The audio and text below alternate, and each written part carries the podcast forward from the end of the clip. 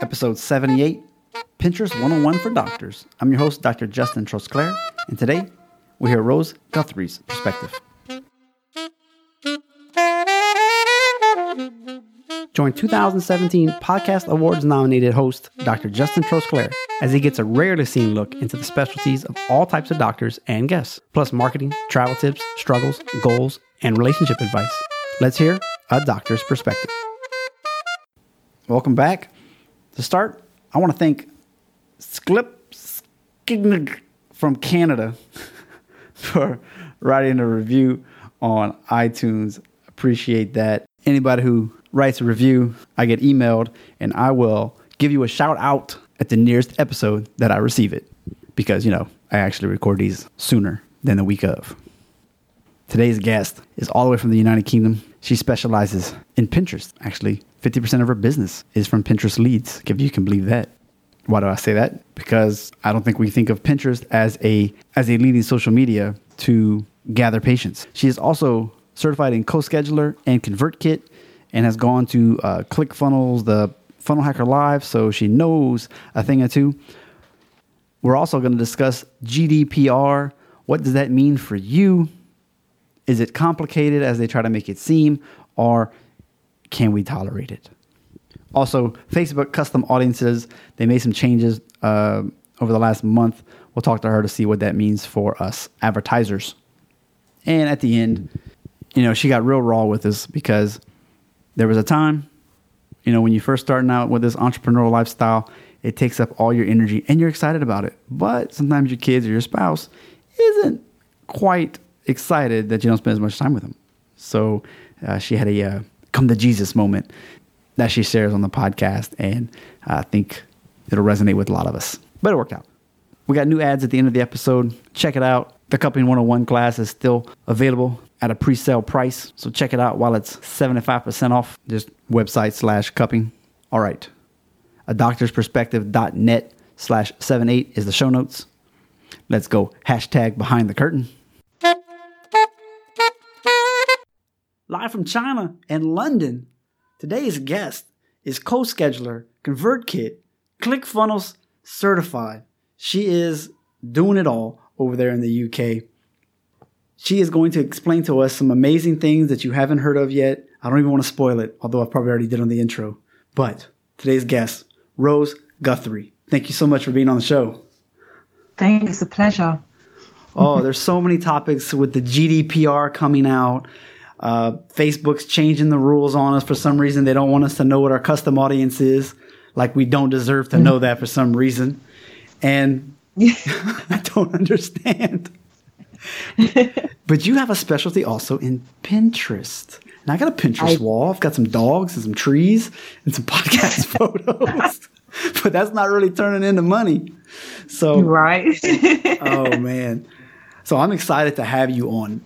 Let's, if you don't mind, GDPR, let's just get that out of the way. It's such a hot topic right now. It just went into effect on the 25th. It's the 29th today as we record.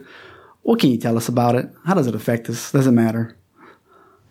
Yeah, do you know, it's funny because everyone has the basic principles in mind, but the exact steps to implement it is what's causing a lot of the talk at the moment. It's almost like year 2000 all over again. Everyone's still in their houses because they think the world is going to end with no proof and then nothing actually happens.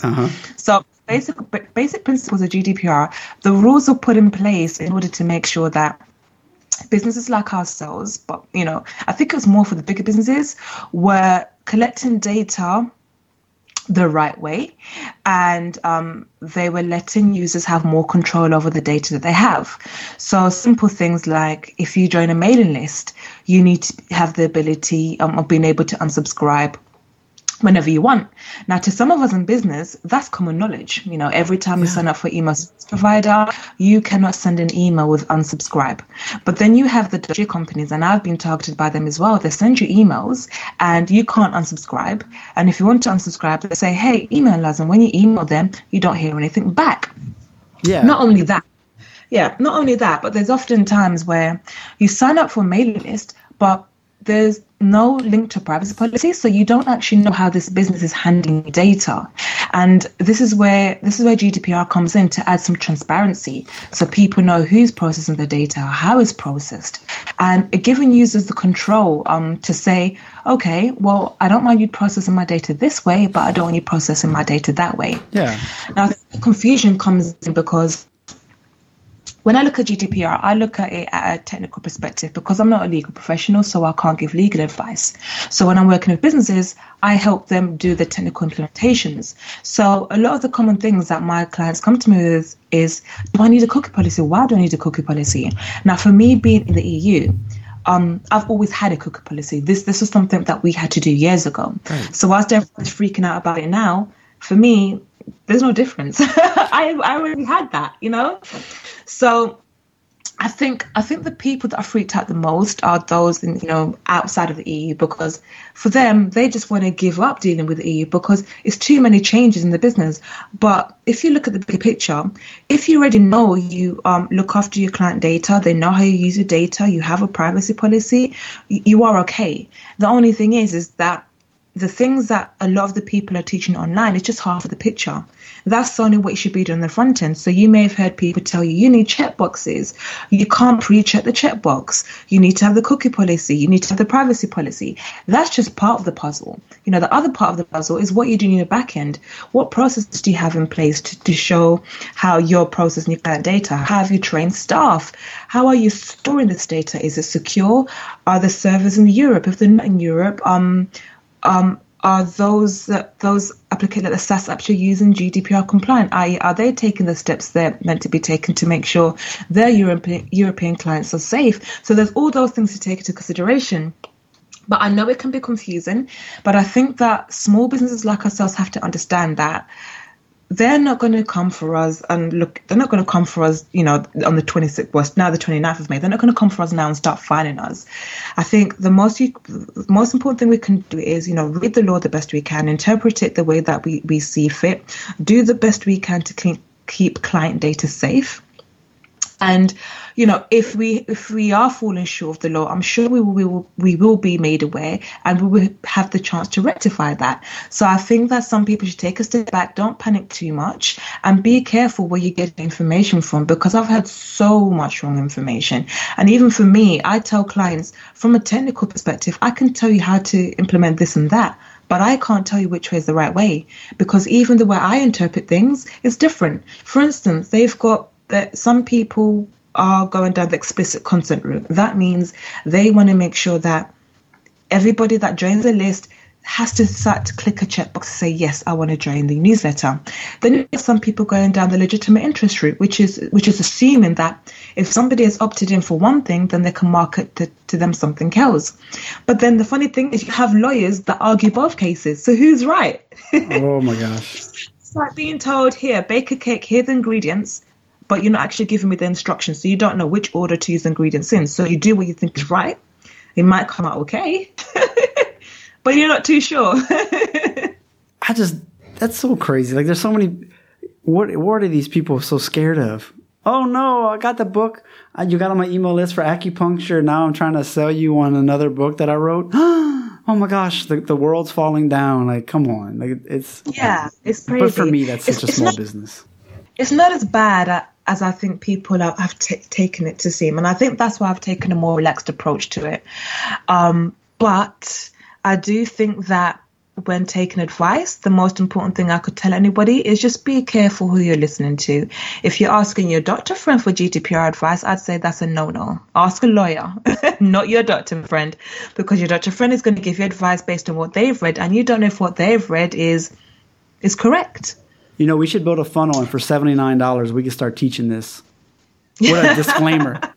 I don't know what to tell you. It's not our fault. I think that's what people are trying to do. They're trying to make a buck, scare you, then sell a program that you... Okay, I've been doing this email business thing for, 2008. I always had eWeber or something. And even back then, it was you have to double opt-in or at least single opt-in. If you unsubscribe, mm-hmm. If you didn't have unsubscribed, they're like, yeah, the government in America could come get you. You can get fined for not having an unsubscribe button. And then now I'm like, I'm like, all right, so what's, you know, like everything you just said, it's like, okay, I think if I'm using a respectable email company, mm-hmm. you're going to be okay. You can do a free MailChimp. You can pay $15 to $40, depending on how big your list is for most other companies out there. So they're going to probably mm-hmm. keep you pretty much, you know, I mean, unless you're doing it like I grab somebody's email and I just keep it on my own computer. I mean, that's where I think it gets a bit shady. But if you're using and paying some respectable company, you're probably going to be all right, I would think. Yeah, and I mean, yeah, you most probably will be okay as long as, you know, they're registered under the Privacy Shield if they're not based in the European Union. And again, that's just part of the puzzle. Okay. You know, there's a whole lot. With the double opt-in as well, it's kind of shady because people have their own interpretation of what makes your email marketing practices GDPR compliant. And I know some people think that having double opt-in is enough to be compliant, but it's not. Let's take, for example, ConvertKit. ConvertKit gives you the option to double opt-in, but then you can disguise the double opt-in. So if someone wants to get, let's say, a free, like you're saying, a free guide on acupuncture exercises you can do at home. I'm just making it up. I don't know anything about medicine. And you can send an email to somebody, and then you can tell them, okay, to download your opt-in, please click this button. But that button is also a disguised double opt-in. But because they want the opt-in, they will click the button, not knowing that they're double opted in. So this is where there's that grey area. Does a double opt-in necessarily mean that you've got explicit consent? Whereas now, I would normally say to somebody, you can give them the lead magnet, but then when you're delivering the lead magnet, just say to them, hey, you know, I would love to give you more information about this topic. If you join my general newsletter, I will send you regular advice about this, that, Tom, Dick, and Harry. Just click here, and I'll add you onto the list. Now, that would most probably be more GDPR compliant because you've given them the right to choose whether or not they take action to join your newsletter. So, that's wild. We have to be very... Yeah, you want to get my free resource, and you don't even want to subscribe to my newsletter. You got some gall, young lady. Exactly, and then this is why some people are using legitimate interest rather than explicit interest to add people to the newsletter. But then, where is the line? Is that okay? Is that not okay? And again, this is where if you ask two completely different lawyers, they'll give you two different answers, and that's exactly what happened to me. I asked 4 lawyers, and I got 3 different answers. So who do you follow? They're both. They all say that they're trained in GDPR. They all say they're specialists in this area. Is there such thing as a GDPR specialist? Maybe there should be a certified GDPR specialist. We don't know. So this is where we have to take the law. We have to take the if you want to read the whole GDPR regulation, and then the only thing that we can do at the moment is interpret it the best we can. Perfect. And I think that's all we can do at the moment until further guidelines has been introduced. I mean, we've been told we have to update all these policies. Great. But there's that fine line at the beginning. And I think that's where a lot of businesses are getting confused because they're panicking. They don't know what to do. I've had businesses say, I'm going to shut down. And you're thinking, why? But they're so overwhelmed because of small businesses. These are maybe mom and pop businesses at home. And they didn't sign up for all of that. So they don't know what to do. So they just rather not think about it, and give up. I realized I needed a privacy policy and all that. And mm-hmm. so I started looking online, and I'm not going to say who I got it from because I'm not 100% that's who it was anymore. But he was like, I want you to steal it, customize it, mm-hmm. just leave mm-hmm. the people's names who created this document in there. Mm-hmm. That way you have it. He's like, I've already spent $1 billion getting this made, and I have a lot of money, mm-hmm. so it was fine. So use it, be compliant, and just credit the people that created it. And I was like, that's perfect because it covers so much. So anyway, I think that's enough GDPR. You can listen to 15 other podcasts if you really want to go any more on that one, guys and gals. All right. I want to know, what is the deal with Facebook stopping us from knowing our custom audience's number? Have you any idea why they stopped that? I didn't understand it myself. I know it was all linked to the Cambridge Analytica thing, but the reasons they gave didn't make sense to me because they didn't want you to be able to manipulate the data. But I don't understand how knowing the numbers would help someone manipulate the data unless the actual data, i.e. names, email addresses, were being exposed. So for me, I'm just like, okay, I'll go with it because I have no choice. Right. But it didn't quite, as someone who does Facebook advertising, it didn't quite make sense to me myself. And I think it's very, for marketers like myself, it makes things hard when I'm running campaigns for clients, because you could have this custom audience that you set up and you don't know whether there's 10 people in there or 10,000 people in there. Yeah. And you know that the difference between having 10 people and 10,000 people will definitely affect how well that campaign is going to do and costs and whatnot. Because what if you did a clerical error? It got past Facebook, right. But they're like, yeah, but we didn't recognize 9,000 of your emails. And you're like, well, I would have resubmitted it, but I never knew. Yeah. So, I mean, it's crazy. You just don't know. So, yeah, I don't have a clear answer to that. And I really wish I did, but I don't.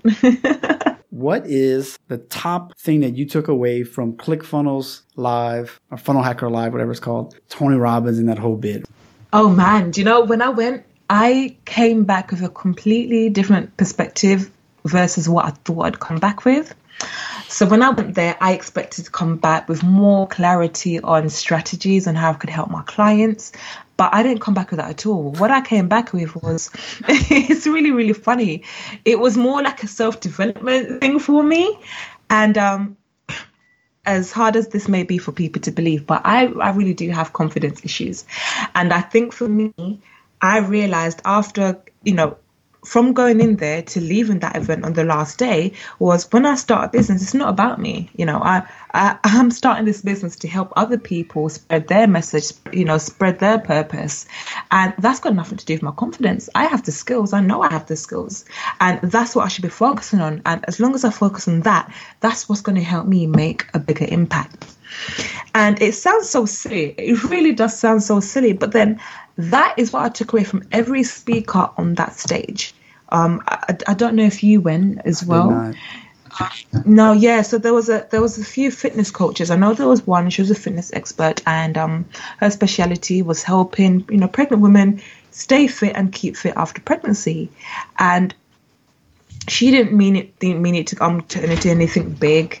And I think she had a vulnerable moment where she was doing an exercise when she was recording a video, and she wet herself because she lost control. And apparently this is something that many women go through. I've had 2 children. I haven't experienced that, thank God. Who knows? I may after baby number 3. But, being vulnerable and, getting out of her way and sharing that with the world is what blew up her business. So it had nothing to do with her. It was her story impacting millions of other women, and that is what grew her business. Wow. One of my mentors was speaking on stage, Rachel Peterson, and she came from a background which wasn't rosy, and she had confidence issues, but she did what she needed to do to help her family. And because of that, in a short span of 2 years, she's become one of the greatest social media managers in the world because she got out of her own way. Another mentor of mine, and I'm so happy that these are all women that I can talk about. Right. Another mentor of mine, she she had 3 kids. She left her husband. When they were getting a divorce, she found out she was pregnant with baby number 4, and she had no money. She had to give up her kids, and she had no choice but to use what she had and learn what she could in order to make the money she needed to get her children back. And then that's how she became one of the greatest funnel builders out there. She's Russell Brunson's right hand woman. Again, in a short span of 4 years. And the common thing that I saw with all these speakers, even the men, and it was so amazing to see men being so vulnerable on stage. It was the most beautiful thing I've ever seen. They all got out of the way, and it wasn't about them. And I think for the first 2 years of my business, I made it all about me. People are not going to like me. People are going to think there's going to be other people that know more than me. I'm no expert. It was crazy. I didn't take a degree in marketing. I'm completely self-taught. I got my certifications along the way. And all of that was taking up too much headspace. And what I should have been focusing on is, how can I help you? You have this mission. I have the skill set to make sure that your message gets out to thousands and millions of people. Let's get together. Let's do it. And that's what I should have been doing all along. So it's funny because since leaving that event in April and now, I've improved so much more in my business in these short few months than I have in 2 years. Wow. Just because I got out of my head and I focused on what was really important and what people really cared about. They don't really care about how I feel. They care about how I can help them. That's it. That is it. And I think maybe more women are more sensitive in that respect. But I realized that this was just as true for men as well. And it's so amazing. And having the right people around you. This is why I love to join paid masterminds. You'll find more in a paid group than you would in a free group. They helped up-level me, keep me in check. You know, when I have those moments, it's like, Rose, shut up, get up, do what you need to do. Do it. Yeah. They kept me in check to make sure I kept going. And because of that, I keep going. And I'm growing really, really well. And because of that, people like you reach out to me and say, hey, can I interview you? And that wasn't happening before. And because I was, I was in this show, I was keeping myself hidden. I like to hide behind people's businesses. But now I'm not afraid so much to be visible, and I accept the fact that sometimes I might make mistakes, and sometimes it might be publicly, but that's okay as long as I'm not, a fool about it. Yeah. Well, I can tell you, I enjoy building funnels. I'm enjoying all this marketing that I've been learning in these last couple of years, like yourself. And I'm just like, man, could I transition to just do that for other people? And I'm like, oh, that's another thing. I got to market, and you got to get clients. Everybody's a funnel builder. Everybody, and I'm just like, oh, just stay in your lane, Justin, and enjoy what you're doing, and just try to, maybe you'll get a client one day on the side and see what happens. Yeah. But it's like, not like, who are you? Who am I to be able to say that I'm an expert at this or expert at that? It's like, well, if you know more than the last person and you've had all these training. Yeah. Yeah. Absolutely. And never stop learning. What I found is I've always loved reading, always. Ever since I was, as a child, that hasn't changed. I'll find a book on a random topic. This is how I became SEO certified. I think I was about 13 or 14. And I didn't even have a computer, but the word SEO just looked interesting. I was like, oh, I've always been inclined technically. And that's how I learned SEO, because I saw this topic. And I had a fat book, maybe about this thick, about SEO. Ooh, and I started reading it. And I kept reading. It was called The Art of SEO. And I kept reading and I kept reading. So sometimes I'd have a conversation with somebody about SEO and I'd be like, oh, you need to do this. They're like, how do you know that? I'm like, I just read a lot on the topic. And they're like, why don't you teach this? I'm like, because, well, why would I teach this? Not my thing. Yeah. It was a hobby. And I tried to, because some people say to me, how do you know so much? You surely can't order this. And I'm like, think about it this way. It's like someone going to learn a degree, but on the side, they like chess. This is my main thing, lead generation and funnels. And on the side, I like SEO. Yeah. And I just learn it as I can. And that's how I know what I know. I just don't teach it, because I know there's some people that dedicate their life to it, and they would be much better than someone who's a hobbyist, and I leave it to them. and that's how I work. I could offer it as a service, and sometimes I do. If somebody says to me, look, I want to take these from you, but I also want you to do this, then I will partner with an expert, and I might lead the overall strategy or whatever. But I'm a big believer in focusing on a few things, becoming an expert in them. There's nothing wrong with being interested in a lot of things, but if you maybe just master a couple of things, and then once you mastered it, then you can move on to something else and advance on another skill you have, but then working with experts as well to give your customers the best chance of success. I found it hard to believe that before, but now I'm a strong believer in that, and my clients are seeing the successes because I'm partnering with other people, and it's win-win all around. Absolutely. My first clinic website, every now and then I'd contact him and be like, hey, what about, you got X, Y, and I don't even remember what it was. He's like, how do you know about that? Nobody's asked me about that yet. It's like, well, because I read. He's like, let me figure it out. I'll get it for you. I was like, all right, you do that. I heard it's the next big thing. Yeah, never stop reading. Never stop reading. Rose, I made jokes. Yeah. I've got a tree. I've got some animals because I like basset hounds. I got some podcasts. I've got a few dermatomes on the body. Okay, Pinterest. I mean, I'm not baking cakes and putting on a nail polish. So how can we use this? Now, if you know much about, if you can relate it to doctors, whether that's eye doctors, physiotherapists, dentists, that's even better. But how do I get a lead? What kind of prices? What's Pinterest 101? Pinterest. Well, you see, it's still very much a blue ocean, so not many people know about it. So people like yourselves, doctors, still have a huge, huge opportunity to get leads. I mean, I'm in digital marketing, and I don't have animals. I used to have 2 dogs, but I don't anymore. I don't bake. My kids can tell you that. But you got cute kids you could put on there. Yeah, maybe. But the thing is, the trick about Pinterest is when it first came out, it was seen as this big social media platform. And then it changed into a digital mood board, people used to like to call them, because you'd go there and you'd pin the things that you wanted, or the things you fantasized about, or the things you wanted to buy eventually. Yeah. But then as soon as the longer it stayed around, it became more apparent that you can't use like a typical social media platform. You can't connect with people. Yes, you can follow people. Yes, you can comment on some pins, but there wasn't much engagement going around. So this is when it became obvious that it was more of a visual search engine than anything else. So people go on there to search for things. And the craziest thing is, this is a real stat, I believe this is from 2017, 93% of people that go onto Pinterest go on there with the intent to save a pin, to plan a purchase for the near future, so maybe a few months. So maybe now we're going into June, and we might be thinking, okay, I want to save a lot of money to save presents for Christmas. So let me just start creating a Christmas board and seeing what I want to save, how much I want to save and what I want to buy who what in December. Do that. People go on there for advice, especially things like health and fitness is a huge industry. Recipes on there. Yeah, and not only that, the things like exercises, skincare advice. So depending on the type of doctor you are, there is a huge, huge, huge opportunity there. For instance, I know a lot of mum bloggers that give tips on, natural remedies for when your children, hurts themselves, your children get sick, whatever.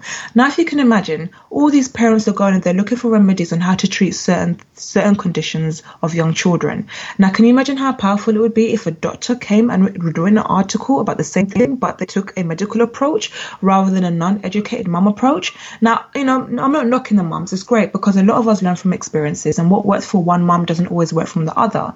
And half of us mums, I know we like to act like we've got our crap together, but we don't. A lot of it is trial and error, but that's how we learn. We learn from our own mistakes and what other mums are doing, and the other mistakes that mums are doing. So when you look at Pinterest, you've got to look at it as, what would my ideal client, prospect, customer be looking for? So as a doctor, you'd be giving medical advice. What do you specialize in? Maybe a chiropractor. So a lot of your patients have back problems.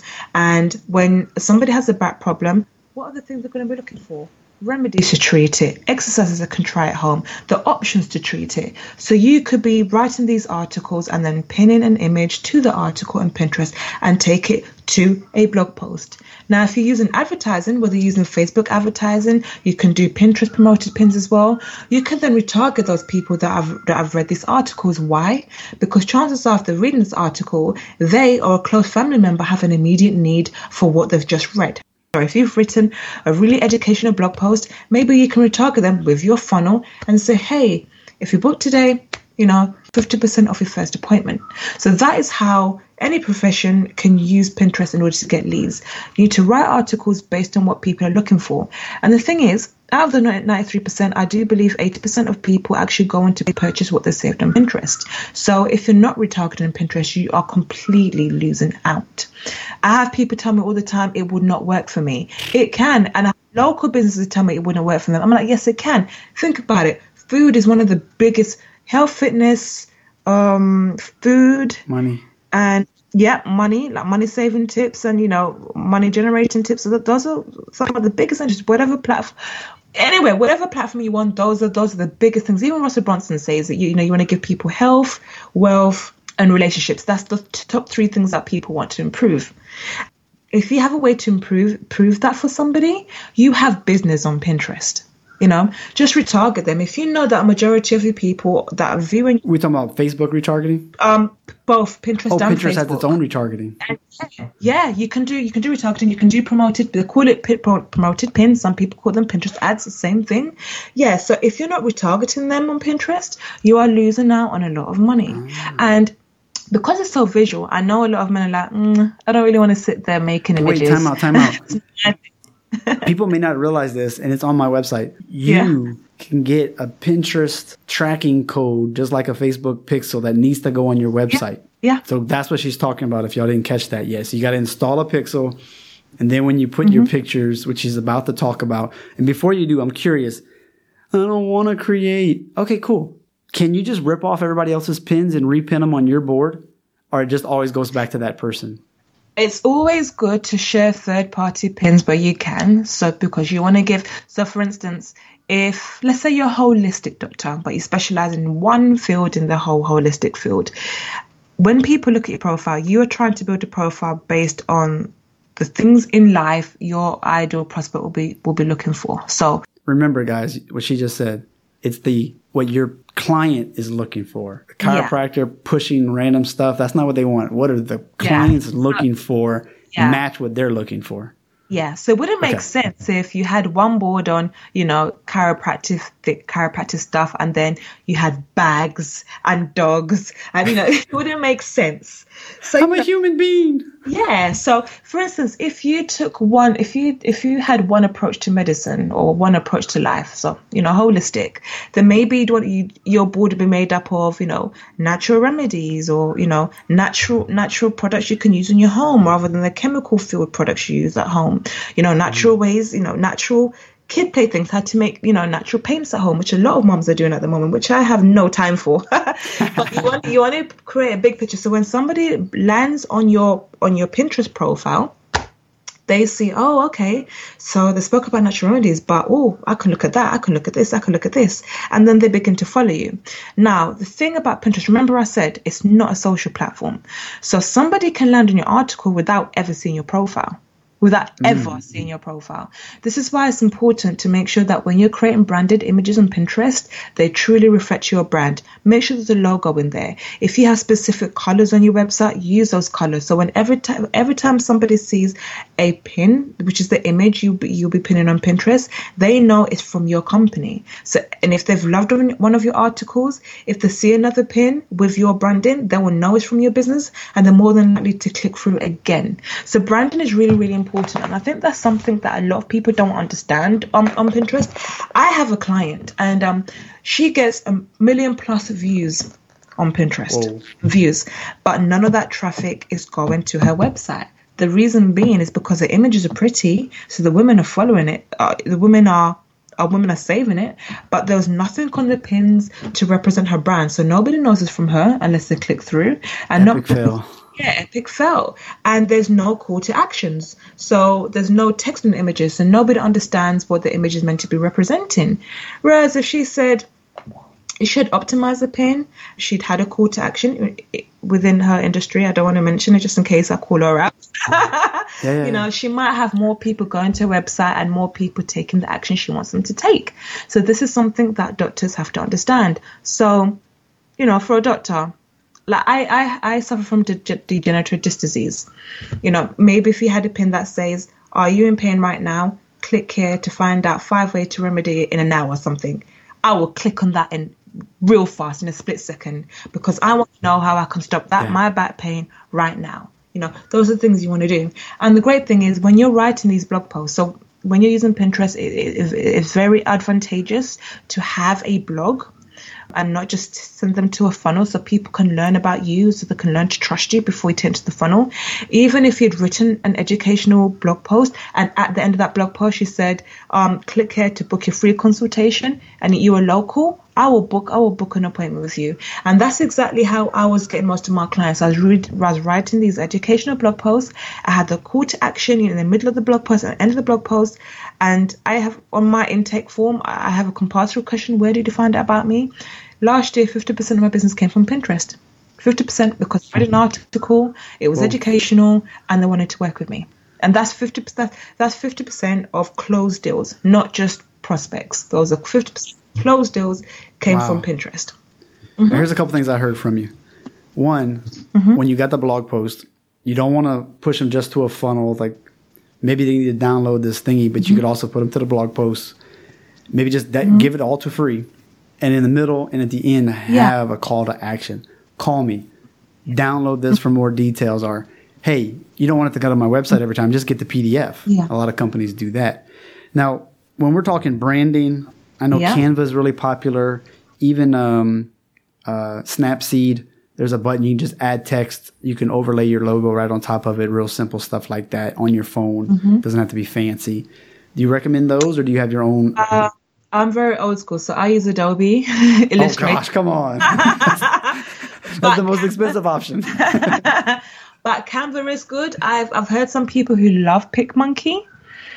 There's another program called Stencil, which apparently is very, very similar to Canva. And if any of you know of AppSumo, sometimes they have lifetime deals to Stencil, which is great. You pay one time, you never have to pay for it again.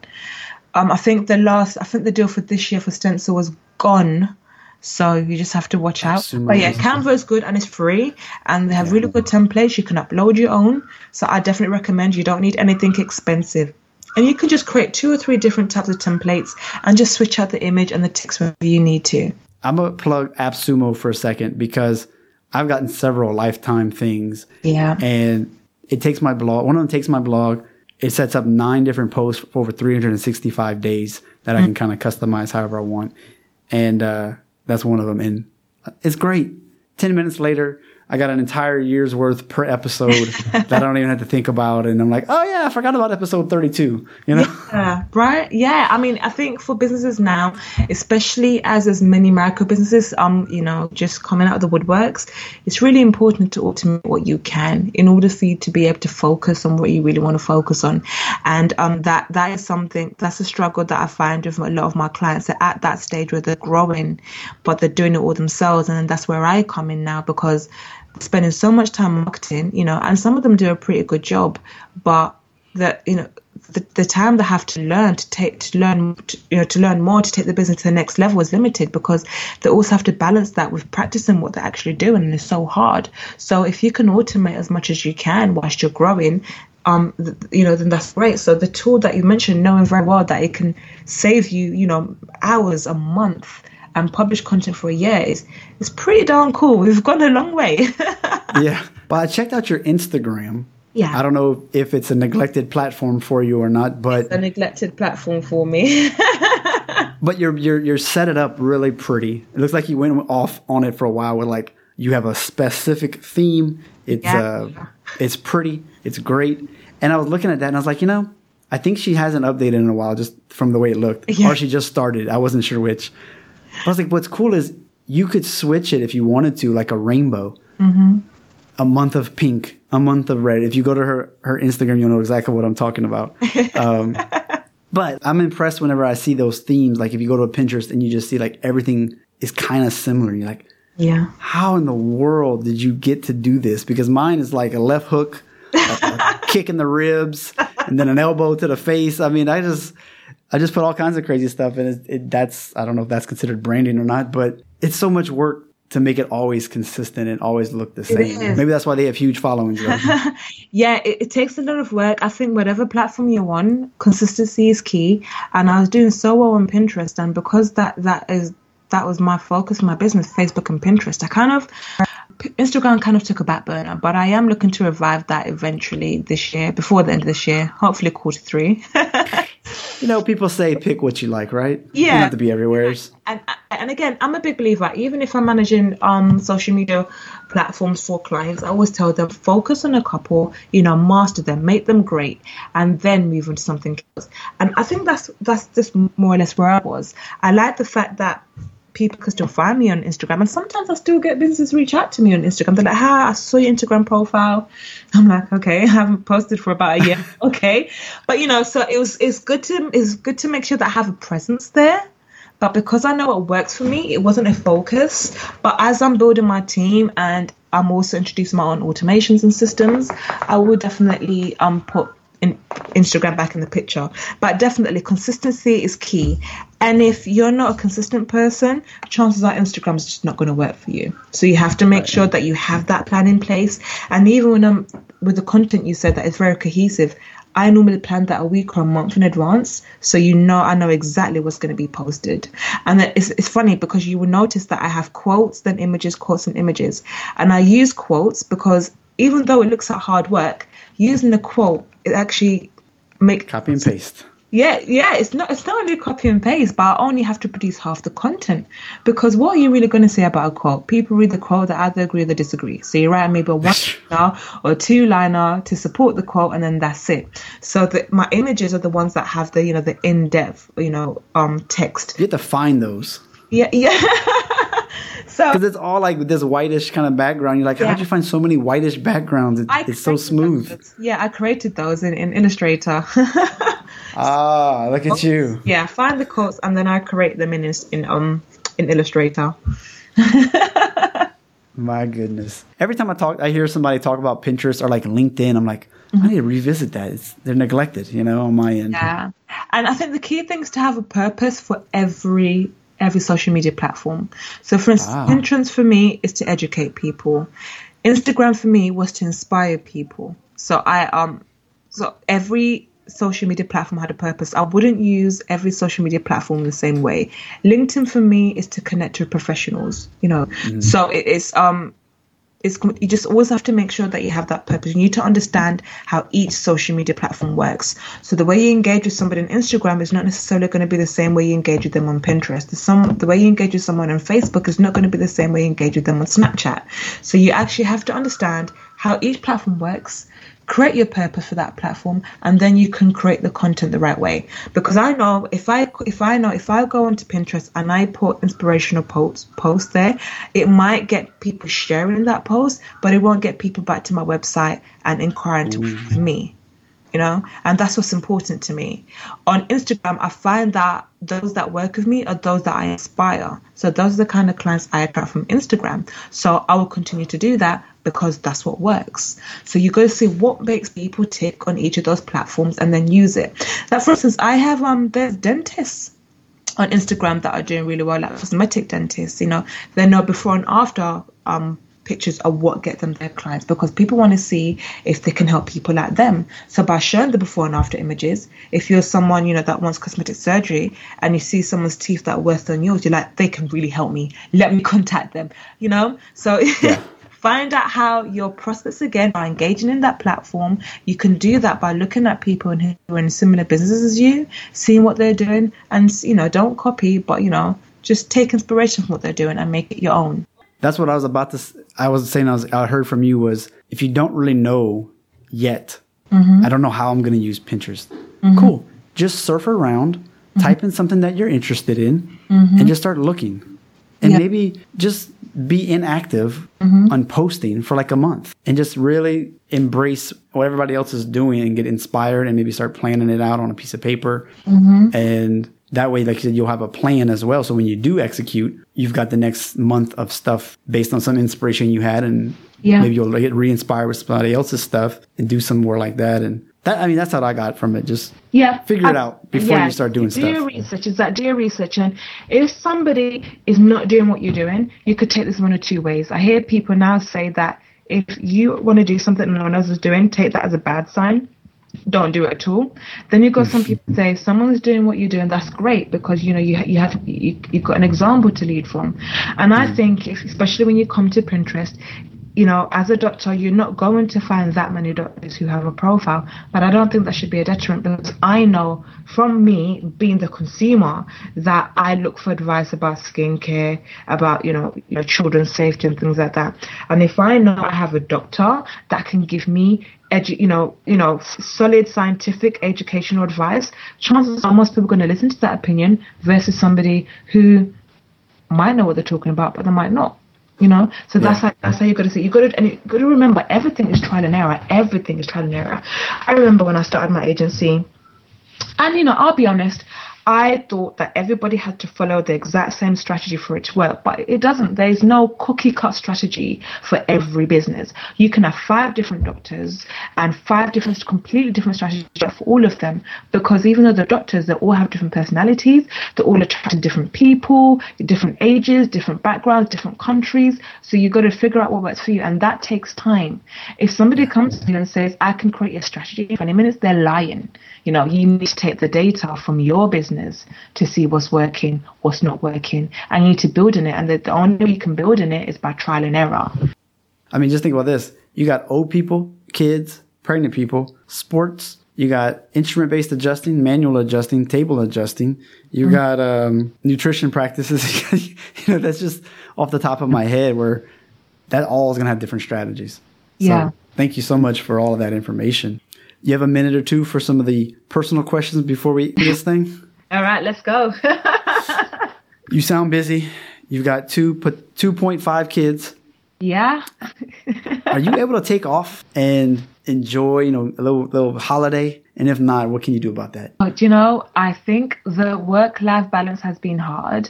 And I think I've been working harder now because my third baby is due in 6 weeks. Ooh, congrats. So I'm like, oh my God, I got to go all of this in place before this baby comes.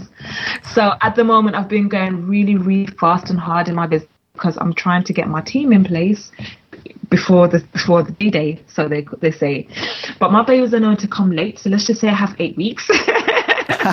Wishful thinking. So I'm giving myself 2 months to make sure that my team's in place. And yes, I don't take enough breaks, and something my husband keeps moaning at me about. He's like, we never go out for dinner anymore, because every time I do go for dinner, I'm looking at the ad performances for clients on my phone, or or looking at the Mark Zuckerberg interview when he went to one was being asked questions. It's crazy, but no, I do try, and I do think it's really important to have that me time, even if you can't get away from business. I am now trying to make sure Saturdays and Sundays are just for me. So I tell my clients, I have my out-of-office turned on, that they will hear back from me on Monday morning. But next year, I have promised my husband, okay, we will do at least 2 holidays a year where I try and switch off at least half of it. I can't promise the whole thing. You know, I heard someone guess, she goes, if it's going to stress you out, just have like, okay, I need 90 minutes at some point during the day. And if I get those 90 minutes done in the morning, the rest of the day, I can just kick it. Yeah. And she's like, it totally works for her. Yeah. And she can just really enjoy her vacation. So yeah, I mean, I try to get up 2 hours before the children wake up. But my born is, he's an early bird, always has been, so it's kind of difficult to match him. But I try to get up 2 hours before they wake up, and then I try to stay up for 2 hours after. And then I try, maybe in the middle of the day, I tell my husband, you do stuff with the boys because you're all boys, you do your boy thing. And then some work done in the middle of the day, and then I try to stay with them throughout the rest of the day. That's awesome. Well, that's one of the questions I love to ask. Mm-hmm. How do you keep the love alive and feel connected with your husband? Oh, it's hard.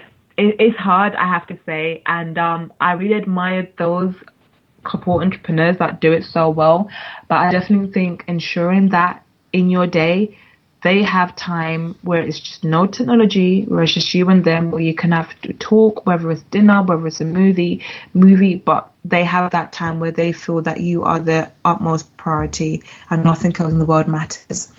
And I think there are times, especially in the first few months of business, I'm sure many people can relate, you're so stressed out because your husband wants a hug and a kiss, but you're thinking, I'm just trying to chase that 2-month overdue invoice and you want a kiss? No, thank you. So and just maybe spending that hour or two a day just to remind them that you know they're there and you know they're valued, and just waking up and being thankful. One thing I actually took from Funnel Hacking Live from one of the speakers was every day send them a message that you know something that you're thankful for, or just saying I love you just every single day, so they know that you're in their thoughts. I think that's one of the most important things that you can do to keep the marriage alive, the flame alive, and just make sure that nobody's feeling neglected. And that seems to be working. I could tell you that my wife was, when she first started her little side hustle, Oh man, that was like, it was we tend like, to do a beast, don't we? Oh, it was all day, every day, all night. And I was like, can we just get some food, or are you just going to play on your phone the whole time? And like, I have to catch myself because, you know, you can get real smart like real quick. Yeah. Can you just put your phone down? Yeah. And so, yeah, it was, but you learn, like, you know, if you both love each other and you want the best for each other, I think, all right, I'm going to give you some slack. You got to learn. I got to learn. We got to figure this out together. It's new for both of us. Mm-hmm. It's new. It's going to work. We just got to figure it out. Yeah. And I think we all get into that part of our business where we got so far off track, and then we realize that, oh no, if I continue, I could actually lose my family. So I'm doing the complete opposite of what I'm trying to do. Then you have to realize that in order for you to grow successfully, you need that support of your family, whether it's your husband, your children, one or the other. So in order for you to feel happy spiritually, emotionally, you've got to keep them happy in order for you to experience that growth that you want. And, I realized, I think there were some dark moments in our marriage where I, was focused 24/7 on the business, and I wasn't giving my children any time. And my oldest is 8, so he's old enough to see this, and it was, I think the day that got me was when he asked me for something. I said no. Then before I finished my sentence, he goes, yeah, I know you're working.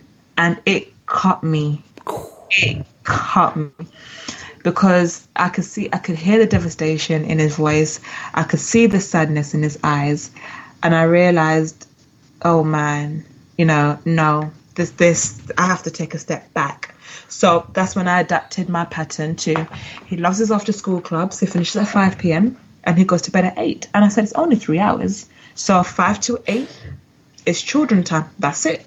I don't do any client work, and thankful for me, I work with US clients. So 5 p.m. for me is, around midday. If I'm, most of my clients in the EST zone, it's midday. So they're not going to miss me for 3 hours. Right. And when they go to sleep, that's me time, because they're not noticing what I'm doing. So I realized that rather than me working my children around my business should be worked around my children. And I got that wrong. I admit, I got so focused, and I had the wrong incentives in my mind.